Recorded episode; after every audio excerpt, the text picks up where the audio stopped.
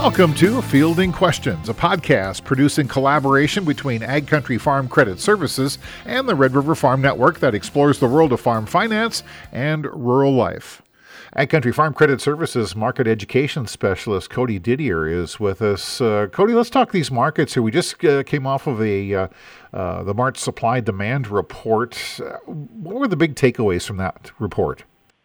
Um, the biggest takeaway I would say would definitely be on the for the soybean wise, I mean, Argentina is still struggling with their current drought they've been experiencing for about the last oh month or two now, and they keep decreasing that production dramatically. Um, yesterday, they decreased the WASDE report on Wednesday by eight million eight million metric tons.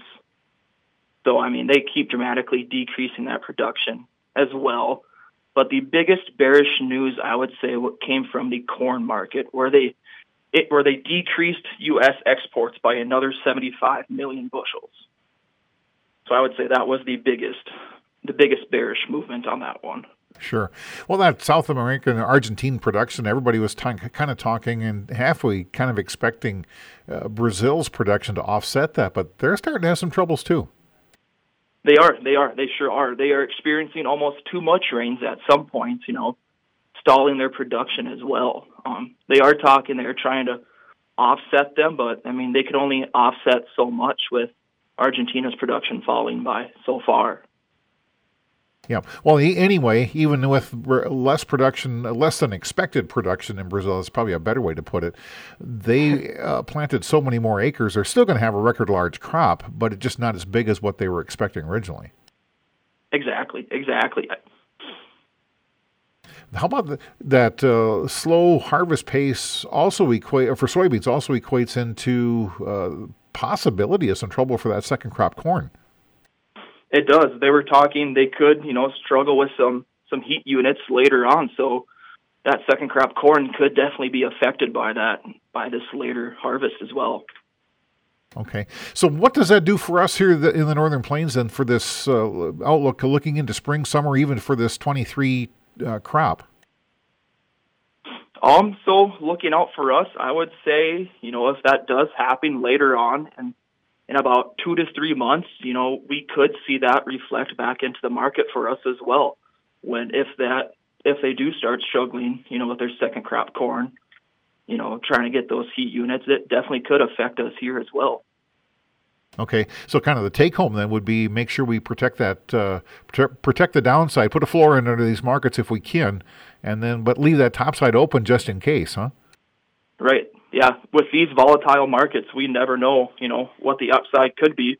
But it's always best, you know, to capture the bo- bottom side. You know, know when to always have that floor in as well.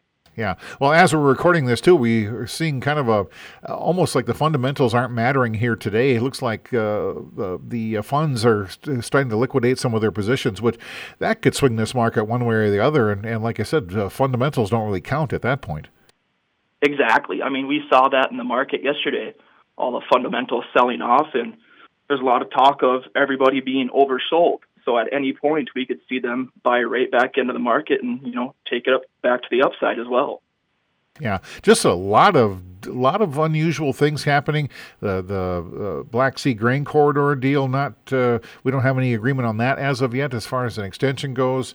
Just the the weather. We got big crops coming out of Australia, the way it sounds. Uh, so it's just kind of all over the board.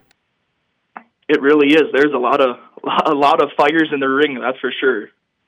Yeah, and again, it just makes that uh, uh, making our bottom lines. We need to protect the, our our profits if we get some, and uh, work on uh, locking in some of those floors.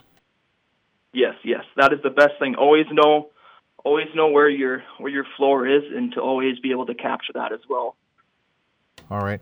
Um, as far as the uh, uh, input costs and those types of things. So if we're going to buy our inputs, do we need to cover those on the t- on the on the sell side as far as the grains too?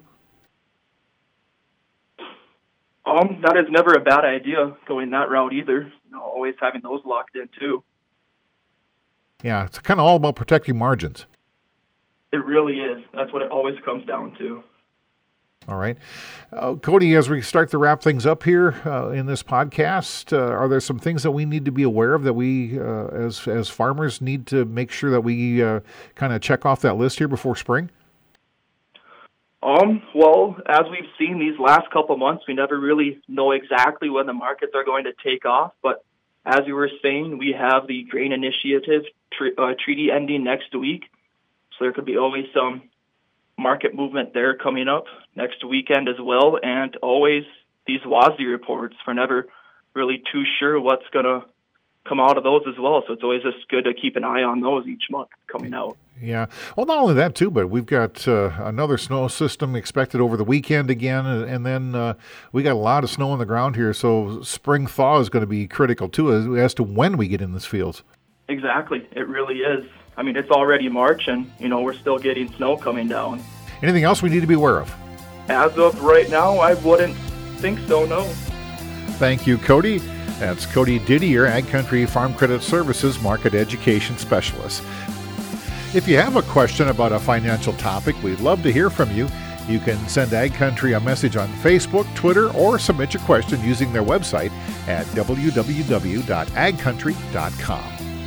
For AgCountry Farm Credit Services and the Red River Farm Network, I'm Randy Koenen.